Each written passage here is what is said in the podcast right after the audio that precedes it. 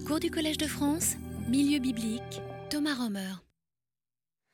Bonjour, nous allons continuer notre enquête sur euh, la question euh, d'une ou des représentations du dieu Yahvé, notamment dans le sud. Et ensuite aussi, bah, aujourd'hui c'est la journée des femmes, donc on va aussi parler de la femme de Yahvé, de Asherah.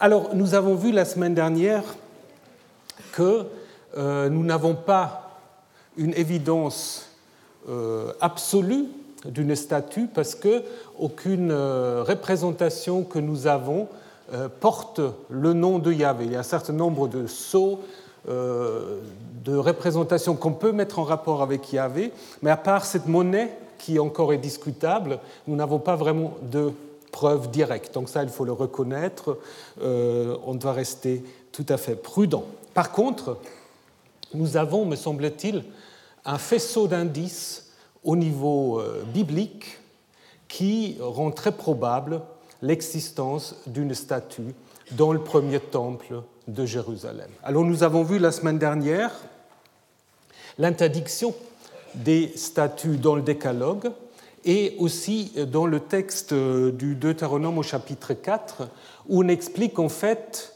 l'exil comme une sorte de conséquence du fait que Israël s'était fait une représentation de Yahvé. Donc euh, ces textes-là, déjà, en effet, donnent une indication assez intéressante qu'il euh, y a probablement quand même eu quelque chose dans le premier temple.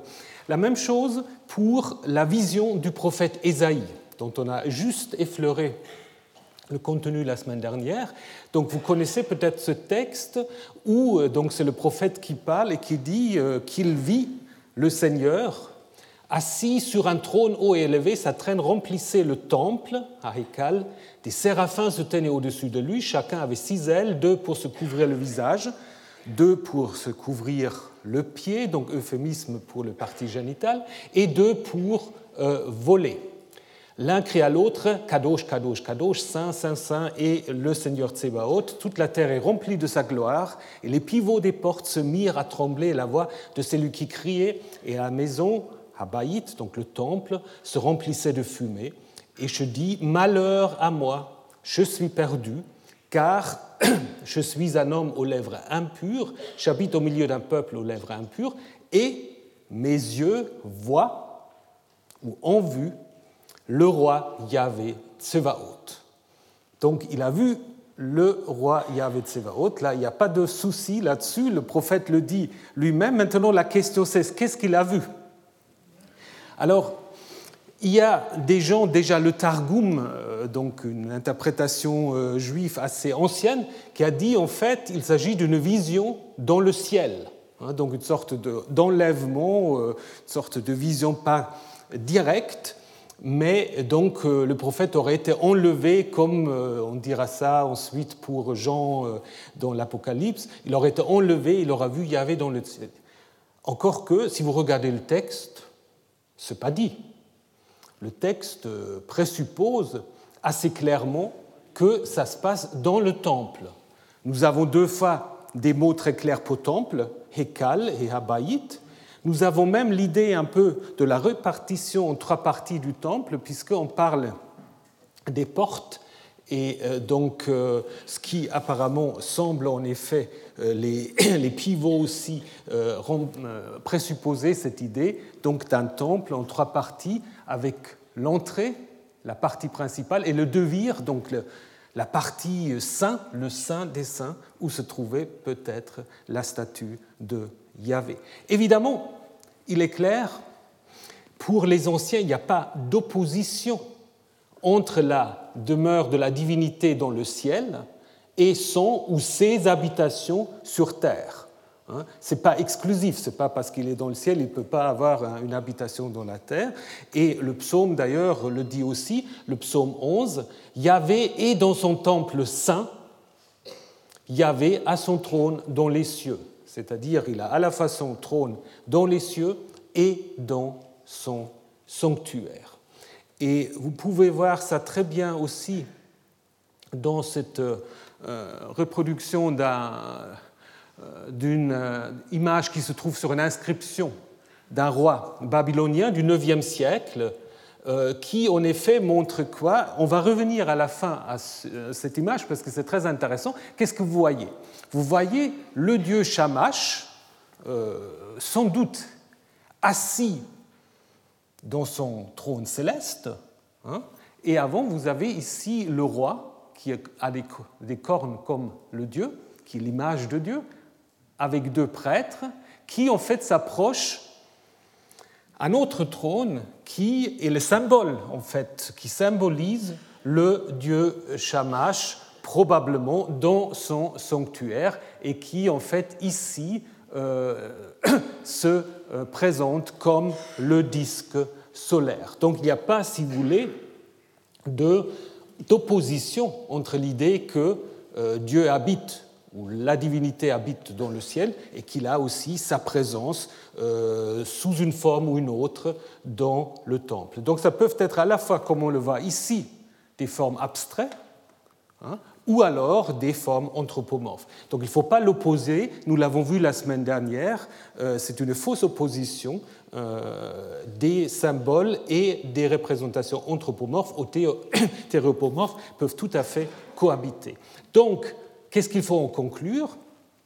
Il faut apparemment euh, conclure qu'en Ésaïe 6, le prophète voit la statue de Yahvé qui lui donne en effet d'une certaine manière accès au Yahvé céleste, et c'est pour cela en effet il est euh, tout, euh, tout bouleversé.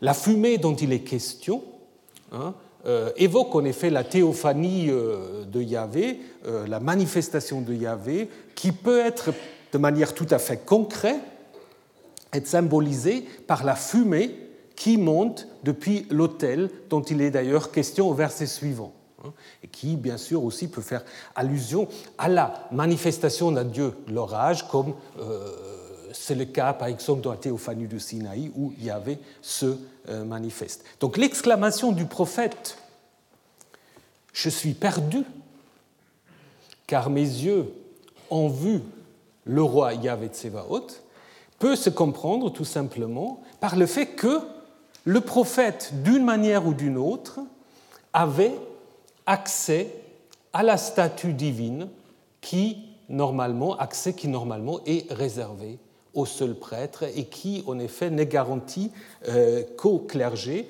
et seulement dans des cas exceptionnels, bien sûr pour le roi, mais seulement dans des cas exceptionnels pour d'autres. Cette sainteté de Yahvé, cette idée qu'on ne peut pas l'approcher, donc sainteté à ce niveau-là n'a pas de connotation morale, c'est en effet une grande distinction entre le monde du tabou, le monde divin ou le monde de la mort, et le monde humain. Cette sainteté de Yahvé est tellement soulignée que même les séraphins doivent se voiler. Alors quels sont ces séraphins?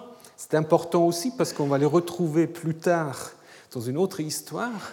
Les séraphins, c'est probablement des sortes de serpents ailés, hein, ce qu'on appelle les ureus, euh, probablement de provenance égyptienne, comme l'a montré euh, Otmar Donc vous avez ici dans les seaux des serpents volants, euh, seulement avec deux ailes, mais vous avez ici aussi des êtres hybrides où euh, il y en a quatre, voire six si l'autre va là derrière.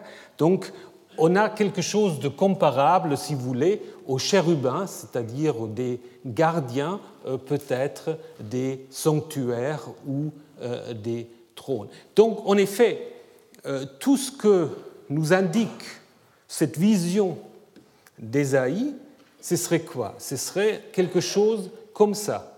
Un Dieu assis sur un trône de chérubin, comme on l'a dans ces représentations euh, de mille ou de Hél, hein, euh, qui en effet se trouve dans euh, le Saint de Saint. Alors si on prend Ésaïe 6, il faudrait imaginer non pas un Yahvé debout, mais plutôt un Yahvé sur un trône Hein, protégé ou entouré par des séraphins et euh, des chérubins qui pourraient, d'une certaine manière, aussi encore symboliser quoi. Ça c'est intéressant, si vous faites le rapprochement avec un roi 22, qu'est-ce que c'est un roi 22 C'est une histoire assez intéressante où le roi du Nord et le roi du Sud veulent faire la guerre. Et puis, euh, qu'est-ce qu'on fait? Ben, Avant qu'on fasse la guerre, ben, il faut consulter. Il faut consulter la divinité. Comment on la consulte Via des prophètes. Alors, euh, le roi euh, du nord d'Israël fait venir euh, tout son troupe de prophètes, et évidemment, ils disent Oui, vas-y, Yahvé te donnera la victoire. Et puis l'autre roi dit Bah oui, évidemment, ils sont obligés de le dire parce que tu le payes. Donc, ils n'ont pas tellement d'autonomie. Alors, est-ce que tu as encore quelqu'un d'autre? Alors le roi dit oui, j'ai quelqu'un, mais je ne l'aime pas beaucoup parce qu'il dit toujours des choses qui me déplaisent. Alors finalement, on va quand même aller chercher ce Micha, Miché de Morechette, non pas le prophète Miché, c'est un autre, euh, dont on a le livre, et qui en effet va d'abord aussi dire oui, oui, vas-y, vas-y. Euh, et puis l'autre roi va lui dire non, non, dis-nous vraiment, dis-nous vraiment ce que tu as vu et entendu. Et c'est à ce moment-là qu'il va le dire que ça va mal se passer. Et il commence en fait son discours en disant J'ai vu le Seigneur, j'ai vu Yahvé assis sur son trône, et toute l'armée du ciel se tenait près de lui, à sa droite et à sa gauche. Alors cette vision est clairement située dans le ciel, mais l'armée céleste pourrait, dans le temple terrestre, être représentée justement par ces séraphins et ces chérubins qui entourent euh, le temple. Donc, ces visions-là, auxquelles on pourrait encore ajouter une autre, mais qui n'est pas très claire, c'est une vision du prophète, ou attribuée au prophète Amos, qui dit de manière un peu lapidaire, donc on ne sait pas très bien comment il faut imaginer ça, j'ai vu le Seigneur posté, placé, c'est la racine qu'on retrouve aussi dans la Matseba, Natsav, n'est-ce pas J'ai vu le Seigneur posté sur ou près, c'est la préposition al, sur ou près de l'autel. Alors qu'est-ce qu'il a vu? Peut-être aussi une statue. Alors là, on ne sait pas est-ce que c'est dans le temple de Jérusalem ou plutôt à Bethel où Amos apparemment a eu affaire. Ce qu'on observe ensuite, c'est que plus on avance dans le temps, plus on va modifier les visions des prophètes. Pensez par exemple à Jérémie. Jérémie, il va plus grand-chose, il va à un amandier, ou il va à une sorte de chaudron renversé. Hein? Mais là, nous sommes déjà au VIe siècle. Et finalement, euh, Ézéchiel, euh, qui se situe après la, première déportation, après 597, il va des choses très bizarres. Euh, on ne va pas faire l'analyse de ce texte parce qu'il est tellement compliqué, personne n'a vraiment tout à fait compris ce que c'est. Euh, c'est une sorte de, de wagon euh, qui va en même temps dans les quatre directions, qui est porté par des, des êtres, hein, et au-dessus, et c'est ça ce qui est intéressant, au-dessus il y a quelque chose. Mais contrairement à Isaïe, Ézéchiel ne va plus dire qu'il a vu Yahvé sur ce, ce trône euh, mobile, il dit simplement, je vis comme l'étincellement du vermeil, comme l'aspect d'un feu qui l'enveloppait tout autour. C'était comme l'aspect de l'arc qui dans la nuée, donc là évidemment allusion à l'arc-en-ciel, n'est-ce pas, qui selon Genèse 9 aussi représente la présence de Yahvé. Et tel était l'aspect de la clarté environnante, c'était l'aspect, la ressemblance, mais non plus de Yahvé, mais de la gloire de Yahvé. Mar est de mout que vote Yahvé. Je regardais, je me jetais face contre terre, j'entendis une voix qui parlait. Et si vous vous souvenez ce que nous avons vu la semaine dernière, c'est exactement ça. C'est-à-dire, on va affirmer qu'il n'y a plus rien à voir. On peut encore voir le cavote. Le cavote, la gloire. En fait, c'est une sorte de grosse fumée, une nuée hein, qui remplit tout le sanctuaire, aussi dans le livre de l'Exode. Mais on ne va plus la forme de Yahvé. Mais ici, en effet, nous sommes déjà au VIe siècle. Et donc là, on voit comment on essaie de changer l'idée selon laquelle il y avait quelque chose à voir dans le temple. Donc, euh, ce qui est à l'origine de la vision d'Ézéchiel, qui est très complexe, c'est quelque chose comme ça, c'est-à-dire c'est sorte de, dieu solaire qui est tout au. Donc là, c'est un peu, ça symbolise le ciel. Le dieu au-dessus, il est porté par des êtres et il a une sorte de symbole qui le tient. Euh, c'est euh, probablement de ce type d'iconographie que s'inspire en fait l'auteur d'Ézéchiel. Mais là, évidemment, on va, Ézéchiel va dire attention, contrairement à ce que certains ont pu dire, il n'y a rien à voir, il y a une voix à entendre. Et puis on va, ben, on va développer des stratégies de substitution. Des stratégies de substitution. Vous connaissez peut-être la vision euh, du prophète Zacharie Hein, le prophète Zacharie a toute une série de visions et euh, au chapitre 4, on peut lire L'ange qui me parlait euh, revint me réveiller. Il me demanda Que vas-tu? Je répondis Chez une vision, donc je vois quelque chose. Mais qu'est-ce qu'il voit? C'est un chandelier tout en or, muni d'un réservoir à la partie supérieure, tout en haut, sept lampes et sept becs pour ces lampes. À ses côtés deux oliviers, l'un à droite du réservoir, l'autre à gauche. Et puis après, il y a deux personnes, un chef spirituel et un chef politique, ça c'est pas notre euh, sujet aujourd'hui, et euh, l'ange de nouveau lui demande, est-ce que tu sais ce qu'il représente? Et le prophète répond, non. Il me dit alors, ce sont les deux hommes désignés pour l'huile, c'est-à-dire qui doivent recevoir l'onction, le prêtre et le chef politique, qui après va disparaître. Et ce qui est intéressant maintenant, qu'est-ce qu'on dit? Ceux qui se tiennent devant le Seigneur de toute la terre. Ils se tiennent devant le Seigneur de toute la terre. Mais en fait, il se tient devant quoi? Il se tient devant le chandelier.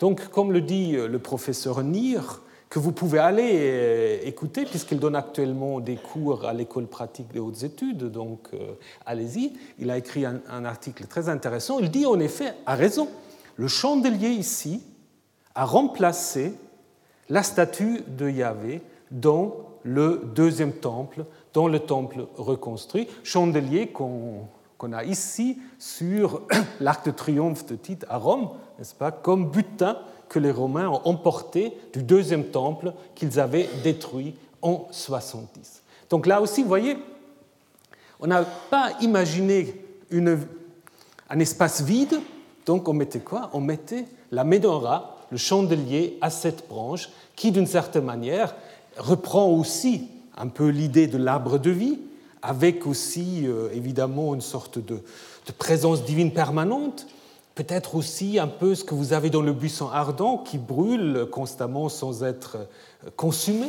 comme la menorah aussi. Hein. Mais donc là, vous voyez très bien que vous avez cette euh, stratégie de substitution. Alors, qu'est-ce qu'on peut observer pour le temple? On peut observer que dans les textes plus récents, on doit, d'une manière ou d'une autre, gérer cette question est-ce qu'il y a quelque chose à voir ou non? Et c'est qu'elle dit non, il y a des choses à voir, mais ce n'est pas, pas la, la, forme de Yahvé.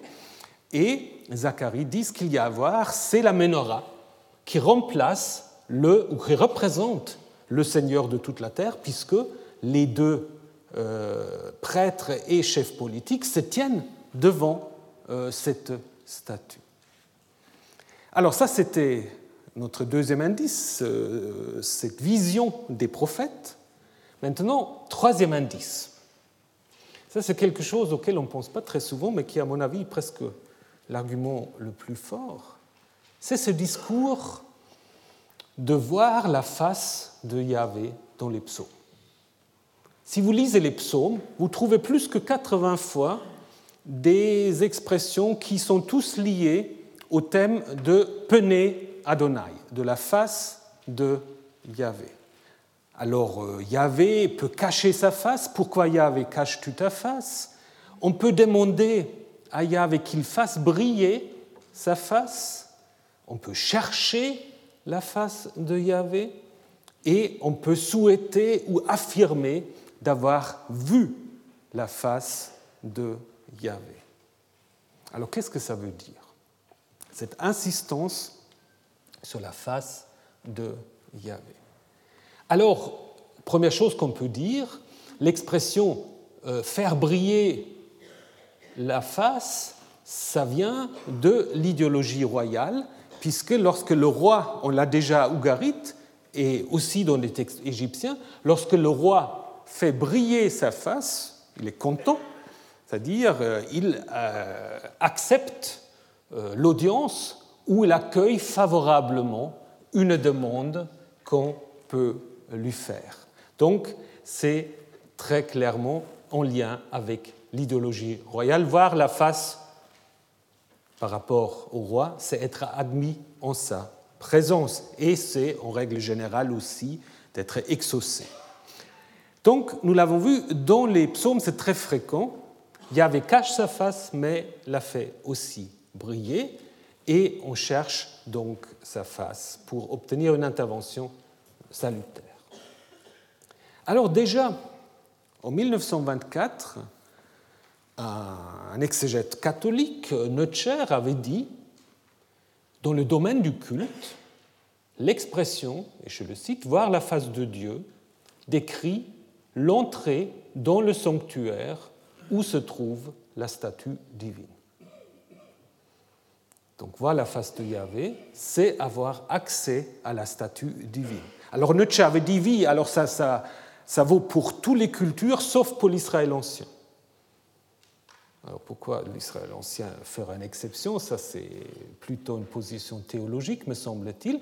En effet, ce qui est vrai, c'est que nous avons là une conception tout à fait répandue dans le Proche-Orient ancien et en Égypte. En Égypte, il y a même une sorte de rituel de la révélation du visage du Dieu au cours duquel la statue est rendue visible pour les officiants, pour ceux qui participent au culte. Donc on, ouvre le Saint de Saints et puis on va la face de Dieu. Comme le dit euh, l'égyptologue Yuri Volokin, qui a écrit toute une thèse sur ce thème de voir la face en Égypte, voir la face de Dieu, ou voir le Dieu, signifie le plus souvent qu'on voit, qu'on souhaite voir sa statue, par exemple lors d'une procession. Nous, on n'a pas tellement l'habitude, quand on lit les psaumes, de penser à ça. On, le prend souvent dans un sens métaphorique. Mais si vous prenez un certain nombre de psaumes et vous le lisez dans cette perspective, ça devient beaucoup plus concret.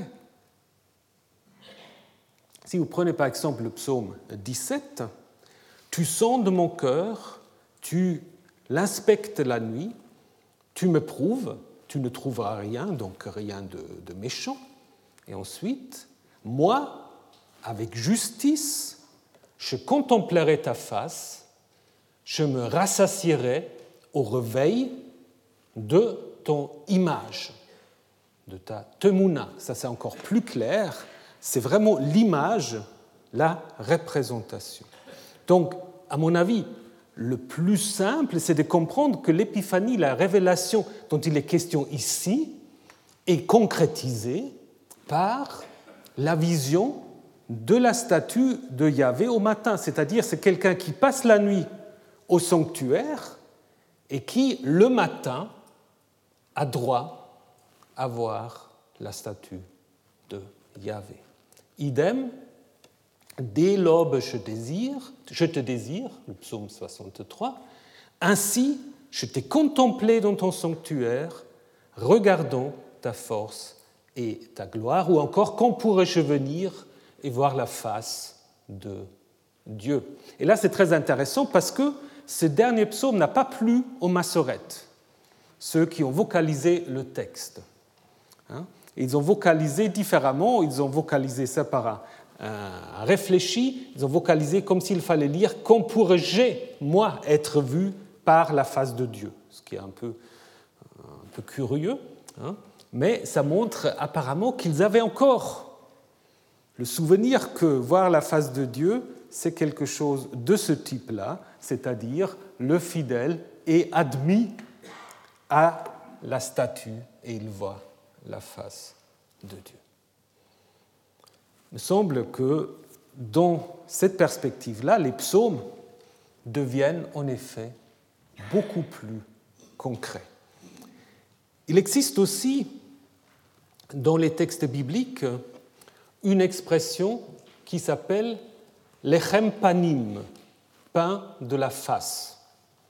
Alors on dit souvent pain de présentation euh, dans les traductions, parce que pain de la face, euh, c'est un peu curieux, mais c'est probablement, par exemple, David, quand il a faim, il va aller voler ses, pains de la face, euh, non déplaise aux prêtres, n'est-ce pas? Et probablement, il s'agit en effet, à l'origine, des pains déposés devant la statue divine pour symboliser la nourriture qu'on donne à la statue. Parce que les statues, évidemment, comme vous le savez, il faut aussi les, entretenir, il faut les vêtir, il faut les nourrir. Il y a, tous les rituels qu'on veut dans le Proche-Orient ancien pour le bon entretien de la statue. Il faut leur ouvrir la bouche, etc. Et toute la polémique en fait que vous trouvez après dans le livre d'Ésaïe, bah, c'est contre justement tous ces rituels. Et finalement, vous avez d'autres textes qui, très clairement, à mon avis, ne font sens que s'il y avait quelque chose de tout à fait concret, à savoir des processions de la statue. Parce que la statue, on la met dans un sanctuaire, mais la statue, évidemment, on peut aussi la sortir. Bon, je vous ai déjà montré des, des, images où les Assyriens déportent les statues, mais on peut aussi simplement promener les statues. C'est-à-dire on peut faire ce qu'on fait encore aujourd'hui, des processions. Prenez un psaume comme le psaume 24. Porte, levez la tête, élevez-vous, portail antique, qu'il entre le roi de gloire. Qui est le roi de la gloire? Yahvé, fort et vaillant, Yahvé, vaillant à la guerre, porte, levez la tête, qu'il entre le roi de gloire. Qui est-il ce roi de gloire? Yahvé Tsebaot, c'est lui le roi de gloire. Alors, qu'est-ce que ça veut dire ce psaume? Ben, Ça ne veut rien dire d'autre que c'est une sorte d'acclamation liturgique. On revient avec la statue. On dit maintenant, ouvrez-vous pour que Yahvé peut rentrer dans son sanctuaire. Moi, je ne vois pas d'autre explication qu'on peut donner à un texte comme ça. Ou encore, on a vu tes processions, Dieu, les processions de mon Dieu. Mon Dieu entrant dans le sanctuaire. En tête, les chanteurs, les musiciens à la fin, au milieu, les jeunes filles battant le tambour. Et donc euh, là, clairement, il faut vous imaginer quelque chose comme sur cette image égyptienne, on promène la statue avec peut-être euh, tout un équipement et les musiciens, comme dans le psaume, qui ouvrent en fait le cortège. Donc, regardez, il me semble ce psaume bah, ils font sens si on admet une statue de Yahvé. Autrement, il faut dire que tout est métaphorique, mais pourquoi c'est métaphorique? Question. Alors, qu'est-ce qui se passe justement? Parce que vous pouvez me dire, mais dans le deuxième temple, il n'y avait pas de statue et ça, ça a en effet intrigué tout le monde. C'est vrai. Dans le deuxième temple, il n'y en avait pas. Mais Qu'est-ce qui s'est passé Bon, ce qui s'est passé, c'est en 587, on y reviendra d'ici deux semaines ou trois semaines, euh, à ce, moment très important. En 587, le temple de Jérusalem est détruit par les Babyloniens. Et il faut alors tout à fait le dire que dans les récits qui racontent la destruction du temple que nous avons dans la fin du livre des rois, en 2 rois 24-25, également à la fin du livre de Jérémie, euh, on ne parle pas d'une déportation de la statue ou une destruction de la statue de Yahvé. Ça, c'est clair. Si on avait dit ça, on n'aura pas besoin de faire toute la démonstration. Pas? Donc, évidemment, c'est une manière aussi de reconstruire l'histoire. Hein. on veut en effet que le premier temple ressemble au deuxième. Et souvent, on a dit, tout ce qu'on dit sur le premier temple, c'est souvent des projections du deuxième sur le premier. Par contre, il y a beaucoup d'insistance sur ce qu'on appelle le kelé. Le kelé. Euh, c'est pas très bien comment traduire, c'est un peu tout. C'est les vases, les ustensiles, euh, tout ce qui, euh, ce qui, figure dans un temple. Les instruments. Alors qu'est-ce que c'est le kelé Bon, souvent on parle simplement euh, des, ustensiles liturgiques, des vases pour les libations, pour l'aspersion, etc. Mais on peut aussi se poser la question si derrière ce kelé, il n'y a pas quand même aussi quelque part encore un souvenir de la statue. Parce qu'un texte très très curieux, c'est euh, dans la deuxième partie du livre d'Ésaïe qu'on appelle le deuxième Ésaïe. Alors qu'est-ce que c'est le deuxième Ésaïe? C'est cette partie à partir du chapitre 40 qui euh, ont été écrites à la fin de l'époque de l'exil ou au début de l'époque de Perse. Il relate en effet le retour de Yahvé à Jérusalem. Donc ça c'est très intéressant. Apparemment Yahvé est quand même exilé quelque part. Euh, le retour de Yahvé avec ceux qui portent les que les Yahvé. Et ça, c'est une expression tout à fait singulière parce qu'on dit partez, partez, sortez de là, donc euh, de Babylone. Ne touchez rien d'impur, sortez au milieu d'elle, purifiez-vous, vous qui portez le que les, les ustensiles de Yahvé. Et c'est très curieux parce que normalement on devrait dire les ustensiles de la maison de Yahvé. Ici on a simplement les ustensiles de Yahvé. Alors, est-ce encore une allusion à certains qui pensaient que la statue va revenir dans le deuxième temple? On a dans le livre d'Ézéchiel une autre vision qui semble aussi euh, indiquer un thème assez fréquent, à savoir que la divinité peut quitter son sanctuaire quand il est fâché ou quand il est mal servi par son peuple. Et on a cela dans le livre euh, d'Ézéchiel. La gloire de Yahvé sortait du seuil du temple, elle se tint au-dessus des chérubins. Alors les chérubins ouvrirent leurs ailes et s'élevèrent de la terre. Sous mes yeux, les roues sortirent en même temps. Et de manière différente, la gloire de Yahvé s'éleva de dessus du, donc là il y a un seul kéroub, sur le seuil de la maison. Donc qu'est-ce que c'est? Ici, on fait très clairement allusion à quoi? Au départ de Yahvé du temple de Jérusalem. Alors comment faut-il imaginer ce départ? L'image qui est utilisée ici, c'est le motif de la divinité qui se trouve debout sur un de ces kéroubes, comme par exemple ici le dieu Assur. Donc, faut-il imaginer en effet euh, que là derrière encore aussi, de manière un peu censurée, l'idée du départ de la statue?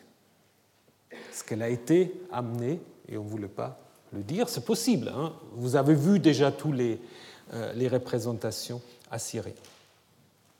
Et la grande question alors, après, qui s'est posée, c'est est-ce que la statue doit revenir ou non? Un spécialiste néerlandais, Bob Becking, dit que certains textes prophétiques, en fait, du début de l'époque perse, semblent encore exprimer d'une certaine manière l'espérance du retour de la statue de Yahvé. Prenez par exemple, d'abord euh, par comparaison, euh, des textes assyriens, mais perses et grecs, qui décrivent toujours le retour des statues divines dans leur lieu d'origine. Hein. La statue a été déportée, alors changement d'empire, souvent ce nouveau souverain qui veut bien se faire voir, qu'est-ce qu'il faut Il ramène les statues déportées. Et Cyrus, en fait, dit la même chose, n'est-ce pas? Il, se fait bien voir par le clergé de Marduk, n'est-ce pas, en disant, voilà, euh, je vous ramène les statues déportées. Et nous avons un texte aussi qui de nouveau a été modifié par les massorettes. Euh, si vous prenez simplement ce qu'on appelle le ketiv, c'est-à-dire ce qui est écrit et non pas vocalisé, parce que les massorettes ont revocalisé le texte hébreu, euh, si vous prenez les voyelles de Jérémie 31, il faut lire Fais attention à la route, au chemin sur lequel moi je marcherai. C'est donc Yahvé qui parle. Comment faut-il imaginer ça? Comment Yahvé va-t-il marcher sur un chemin? Peut-être justement parce qu'on imagine que la statue revient. Par contre, les massorettes ont dit non, non, non, pas du tout. Fais attention au chemin sur lequel tu, au féminin, euh, en s'adressant à Israël, sur lequel tu, Israël, marcheras. Donc là, c'est clairement une correction dogmatique. Pourquoi est-ce qu'on a corrigé ça? Donc apparemment, on trouvait, c'est un peu gênant que Yahvé parle d'un chemin par lequel il va retourner euh, vers Jérusalem. Ou encore, de nouveau, le deuxième Ésaïe dont je vous ai déjà parlé, des yeux dans les yeux. Aïn be. Il voit Yahvé en train de retourner à Sion. Comment peut-on voir Yahvé en train de retourner à Sion? Bah, Si on ramène une statue, bah, on peut très bien la voir. Donc, on peut imaginer, comme euh, le dit Christophe Hüllinger à Zurich, qu'encore à l'époque perse, il y avait des discussions sur l'opportunité de faire ou de refaire peut-être une statue de Yahvé. Ces textes-là semblent quand même suggérer, ce sera plus simple, n'est-ce pas, de imaginer le retour de Yahvé, la reconstruction du sanctuaire avec une statue. Pourquoi on ne l'a pas fait? Alors, on va revenir un moment à cette image dont je vous ai déjà parlé tout à l'heure, à cette tablette du roi babylonien Nabu Apla Idina, qui est accompagnée d'un récit, et d'un récit très très intéressant. En fait, ce texte raconte que le sanctuaire de Shamash a été détruit par des barbares, par des Scythiens. Et sa forme et sa représentation avaient disparu. Donc on avait détruit la statue de Shamash. Et donc, un de ses prédécesseurs, Simbar Shipak, le roi de Babylone, s'enquit de sa forme, mais il n'a pas vu sa face. Il n'a pas vu sa face. Car il n'a pas trouvé de tsalam, d'image, et ses représentations. C'est pour cela il établit un disque du soleil brillant devant Shamash. Donc, en fait, l'idée ici, c'est euh, Nabu Idina qui, lui, en fait, va réintroduire la statue de Shamash. Il dit Mon prédécesseur, il n'avait pas la faveur divine, hein, parce qu'il n'avait pas la révélation qui lui disait comment il faut reconstruire la statue. Et donc, du coup, ce roi-là, il a pris quoi? Il a pris le symbole de Shamash et l'a mis dans le temple. Mais Nablu Apla Idina se vante justement dans la suite de cette très longue inscription, il se vante d'avoir lui avoir eu la révélation de la statue et d'avoir pu la reconstruire. Donc en fait, il faut une sorte de médiation royale. C'est le roi qui reçoit la vision de la statue quand celle-là a été détruite. Et pas n'importe quel roi. Le roi qui a euh, les faveurs du Dieu. Et alors en Juda, ça ne marche pas. Il n'y avait plus de roi. Il n'y avait plus de roi. Il n'y avait plus de médiateur royal. Et donc il n'y avait à la limite même plus besoin de statues. Parce que souvent les statues, c'est quoi? Regardez encore une fois là. regardez Shamash, regardez le roi, ben, il y a toujours une sorte aussi d'interaction entre la statue et le roi, puisque le roi est appelé image de Dieu. Hein? Donc le roi représente la divinité, et la divinité en fait reflète d'une certaine manière sur le roi. Les deux sont un peu comme deux, miroirs qui, euh, euh, s'illuminent euh, mutuellement. Cette idée-là n'était plus à l'ordre du jour après la fin de la royauté. Et c'est pour cela aussi, dans un autre texte, on parle aussi d'image de Dieu, dans le récit de la Genèse, en Genèse 1, où Dieu crée, non pas le roi, mais toute l'humanité à son image, bah, ça reprend en fait cette ancienne idéologie royale et ça la transforme. Et c'est pour cela on a opté pour la rupture. Il n'y a plus besoin d'image, parce qu'il n'y a plus besoin de roi. Et donc on va souligner en fait cette rupture via toutes sortes de stratégies de substitution. Par exemple, prenez ce texte euh, très intéressant de l'Arche perdue, qui après, évidemment, a, comment dire, euh, a nourri beaucoup de fantasmes sur l'Arche perdue, mais le texte biblique coupe court à tous ces fantasmes, parce qu'on dit, on ne dira plus Arche de l'alliance de Yahvé. Elle ne montera plus au cœur, on ne se souviendra plus, on s'en s'occupera plus, elle ne sera pas refaite. Donc apparemment, l'arche a été détruite et puis, on dit, il ne sera pas refaite. En ce temps, on appellera Jérusalem trône de Yahvé, et tous les peuples conflueront vers elle. Donc en fait, ce que vous avez ici, c'est que Jérusalem devient en quelque sorte le trône de Yahvé. L'arche était le trône de Yahvé, symbole du trône de Yahvé. Hein. Maintenant, Jérusalem, la ville entière, devient trône de Yahvé. Donc, on va remplir le vide autrement, on va déplacer les choses. Il y a d'autres substitutions dont on a déjà parlé, la gloire, le cavote, sorte de fumée qu'on fabriquait sans doute euh, sur l'autel, le chandelier, substitution tout à fait visible, rappelant l'arbre de vie aussi d'une certaine manière, et surtout et avant tout la Torah, le livre. C'est le livre qui va surtout se substituer à la statue.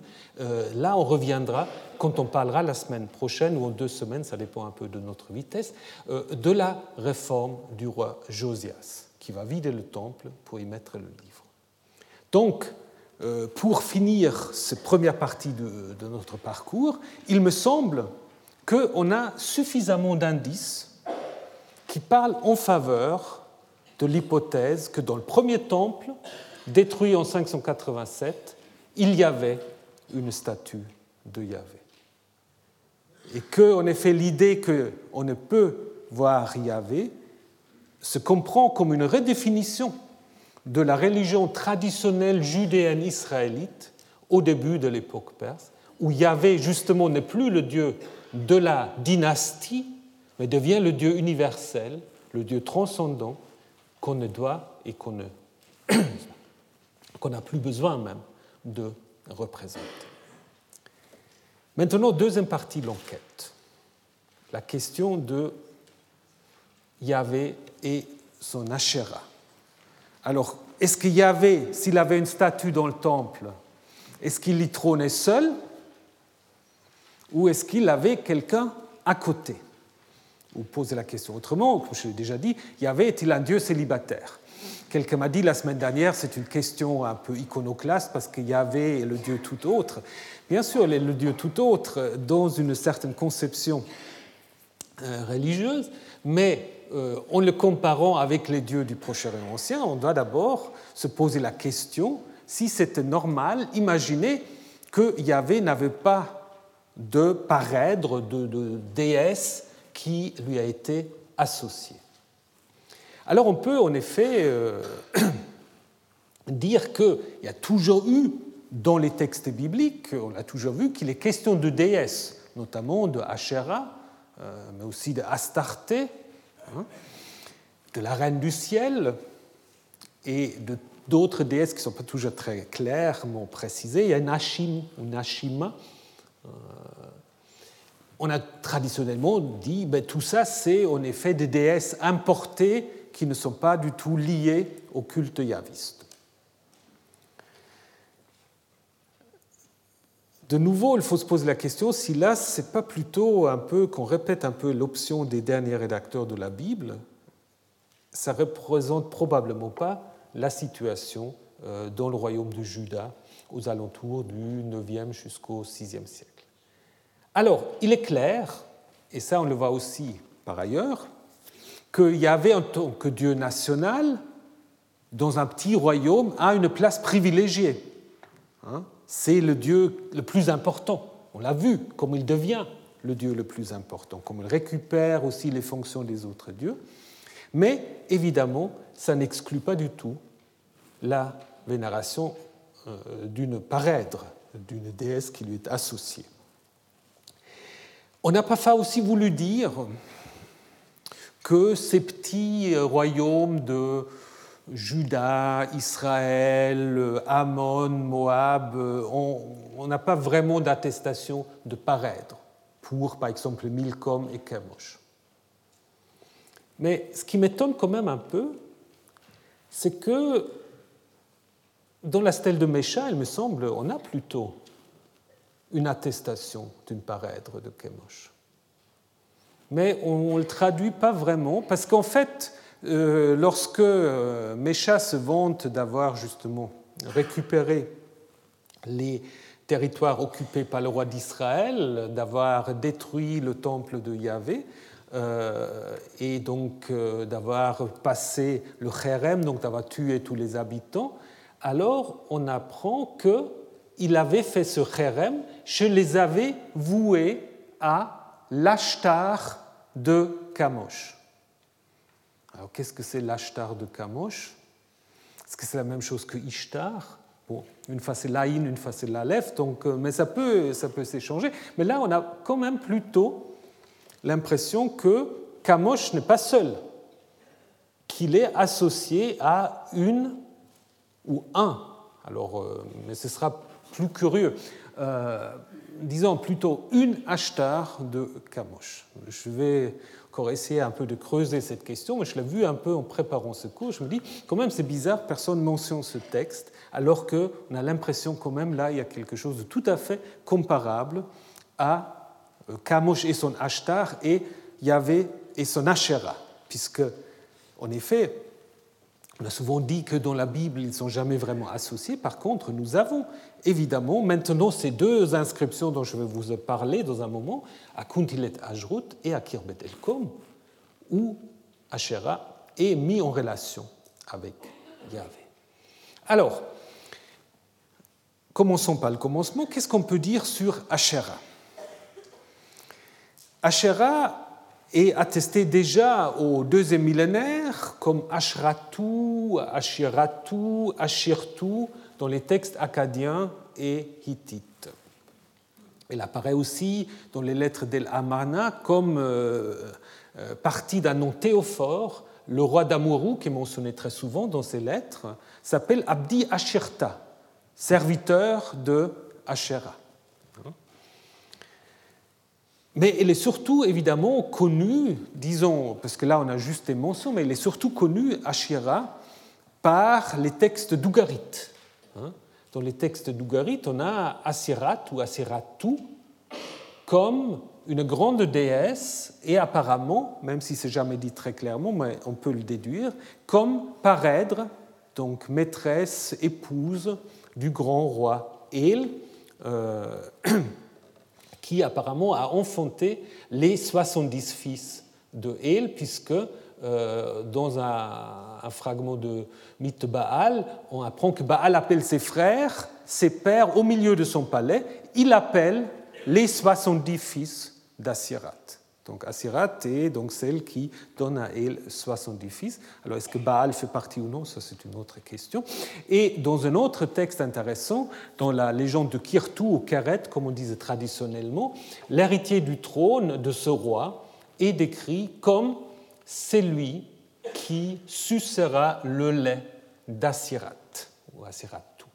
Donc là, c'est évidemment en lien avec l'idéologie royale, n'est-ce pas? Le successeur du roi a accès d'une certaine manière au monde des dieux, il sucera le lait euh, d'Assiratou, ce qui pourra aussi indiquer d'une certaine manière une certaine fonction peut-être aussi de fertilité de cette déesse. Alors ce qu'il faut se poser, euh, est-ce que cette Asherah est une déesse très spécifique ou est-ce que c'est la déesse en général? Ça. Durand dit souvent, et je pense à raison, il ne faut pas trop classer tous ces déesses. C'est la déesse euh, qui peut avoir des fonctions différentes selon les, euh, les sanctuaires, selon les époques. On trouve en effet euh, Asherah aussi dans des inscriptions du premier millénaire en Sud-Arabie, où en effet le mot Asirat peut soit désigner, ça c'est intéressant, un sanctuaire, Fal peut même traduire Asiratu par sanctuaire, ou alors une déesse, puisqu'on trouve des inscriptions comme temple de Wad, qui est le dieu lunaire, et d'Asirat, qui apparemment là, elle est associée au dieu lunaire, ou un autre dieu Am, l'oncle peut-être, et Asirat. Voilà, donc euh, elle est très très largement attestée. Maintenant, qu'en est-il dans la Bible? Alors, dans la Bible, première euh, observation qu'on peut faire, Asherah est mentionné environ 40 fois, et souvent avec l'article. Ce qui est un peu curieux, on dit Ha Asherah, la Asherah. Alors si c'est un nom propre, c'est un peu curieux. Et ce qui est encore beaucoup plus curieux, c'est qu'on la trouve souvent en pluriel, mais en pluriel masculin pluriel masculin. Hein, et trois fois seulement au pluriel, au féminin, Asherot. Alors, si on essaye maintenant euh, d'organiser un peu ces différentes mentions euh, dans la Bible, on peut, si vous voulez, trouver trois ou quatre, euh, disons quatre groupes dans lesquels euh, Asherah ou Asherim, Asherot apparaissent, d'abord dans des exhortations assez stéréotypées où il est question, où on, exhorte les Israélites de détruire les autels, souvent les matzevot, les statues et les Asherim des autres peuples. Quand vous allez dans le pays, vous allez pas vous mélanger avec le peuple, vous allez détruire les autels, etc. Il y a quelques textes beaucoup plus rares, surtout dans euh, les juges et deux, trois fois dans le livre des rois, où Asherah apparaît associé à Baal. Hein. Lorsque, dans l'histoire des Gédéons, il détruit l'autel de Baal, on parle aussi de Asherah euh, associé à Baal. Et ensuite, on a et c'est peut-être même la plupart des textes, des Hacherim à côté des Matzevot, donc les stèles dont je vous ai déjà parlé la semaine dernière, hein, mais pas du tout alors dans un contexte de culte d'autres peuples, mais des cultes yavistes, surtout dans les Bamot, dans les hauts lieux, qui sont considérés ensuite par les rédacteurs bibliques comme des cultes illégitime. Et, quatrièmement, Asherah, très clairement là, en lien avec l'autel ou le temple, la maison de Yahvé, notamment dans les livres des rois, où les rois qui n'ont pas les faveurs des rédacteurs bibliques euh, sont justement accusés d'avoir installé Asherah dans le temple de Yahvé. Alors, ce qui est un peu curieux, c'est euh, cette deuxième partie, cette association de Baal et de Asherah. Alors, certains ont en effet dit que ce sera là une sorte de signe d'une évolution, si on compare avec Ougarit, que Asherah, alors qu'elle était à Ougarit, parèdre de El, serait devenue au premier millénaire parèdre de Baal. À part la Bible, pas tellement d'évidence pour cela je pense que c'est plutôt simplement une construction polémique des auteurs bibliques qui veulent en effet dissocier Asherah de Yahvé et ils le mettent avec Baal. Comme je vous ai dit, euh, la Bible, à part de ces textes qui quand même disent que Asherah se trouve dans le temple euh, de Yahvé, euh, contrairement à la Bible qui reste très discret, il y a des inscriptions en dehors de la Bible qui soulignent très clairement un lien entre Yahvé et son Asherah. Alors c'est euh, les deux, euh, les deux sites très connus maintenant, euh, Kuntilet Ajrut et Kirbet El-Kom. Kuntilet Ajrut, voilà, qui se trouve ici, dans le désert du Sinaï, fouillé au moment où euh, Israël avait occupé l'Égypte, au moins cette occupation servait à quelque chose. Donc du coup, on a en effet, autrement on n'aura jamais trouvé euh, cet endroit dont on discute encore exactement euh, ce que c'est, une sorte de... Quelques-uns ont voulu voir une école, ce qui me semble un peu difficile en plein désert. C'est plutôt une sorte de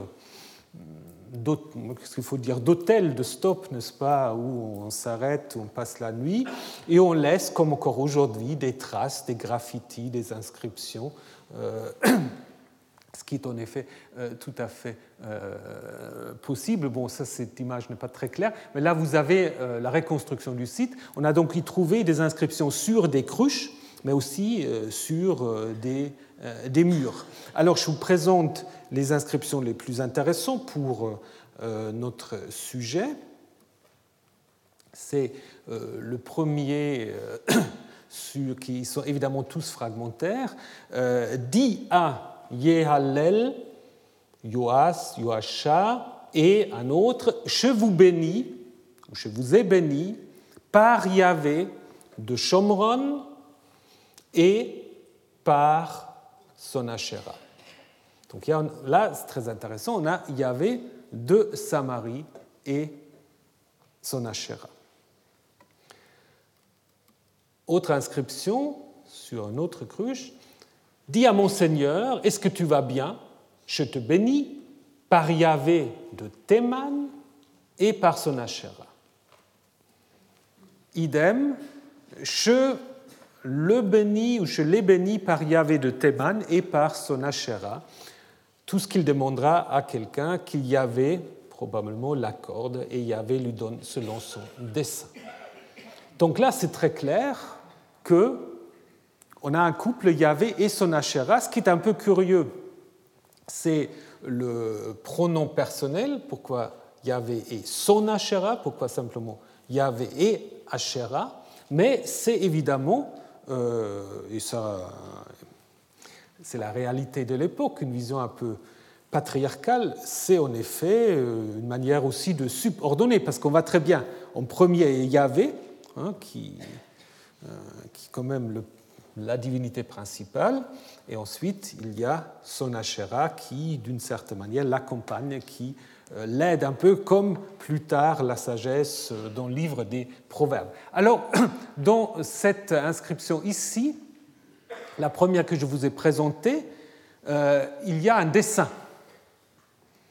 Et il y a tout un débat de savoir s'il y a un lien entre l'inscription et le dessin. Est-ce que ce serait ça? Yahvé et son Asherah. Bon, si vous regardez les attributs sexuels, euh, ça peut vous laisser dubitatif, en même temps, et ça c'est tout à fait sérieux, quelqu'un avait euh, donc, euh, je ne sais plus quel spécialiste israélien avait dit, mais là en effet, regardez, on a plutôt des saints, et on aurait en effet ajouté après coup le sexe masculin, parce que semble-t-il, ce n'est pas tout à fait la même, euh, même qualité de, dessin, pour justement éviter qu'on fasse ce rapprochement. Il y a aussi toute une discussion de savoir, est-ce que le fait que l'image cache l'écriture, est-ce que c'est un indice que l'image a été faite après coup, l'écriture après coup, ou est-ce que c'est au contraire une manière de dire que les deux choses sont reliées La question euh, difficile à, trancher. Euh, il y a d'autres qui ont dit, mais en fait, Asherah, c'est cette dame-là en train de jouer un instrument. On n'a pas d'autres représentations iconographiques où Asherah s'amuse à jouer, donc probablement pas. Euh, la majorité des gens quand même disent que ici on aura plutôt une sorte de représentation du dieu égyptien Bès, qui souvent est, euh, représenté euh, comme un jumeau. Hein. Euh, mais certains n'excluent pas quand même qu'il y a peut-être à l'origine un lien entre ce couple et Yahvé son Asherah. D'autres ont dit en fait que sur l'autre côté de cette cruche, alors je vous le montre un peu en, reconstruction. Donc vous voyez, c'est quand même, quand on voit les dessins, ça a l'air toujours très très clair. Vous voyez euh, le travail de reconstruction de la cruche, c'est déjà beaucoup plus compliqué, d'où aussi toute la discussion par rapport au dessin dont je vous ai parlé tout à l'heure.